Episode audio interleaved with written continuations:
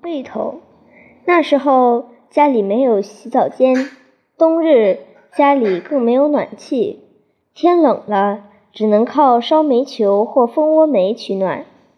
但这样在屋里生活，脏且并不暖和，所以家里尽量避免洗洗刷刷的事情。晚上钻被窝，免不了弄脏被头。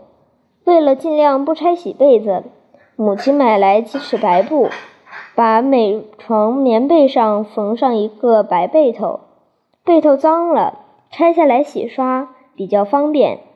被头洗干净了，干了再缝上，这样既避免了拆拆洗麻烦，又节约了肥皂和水费。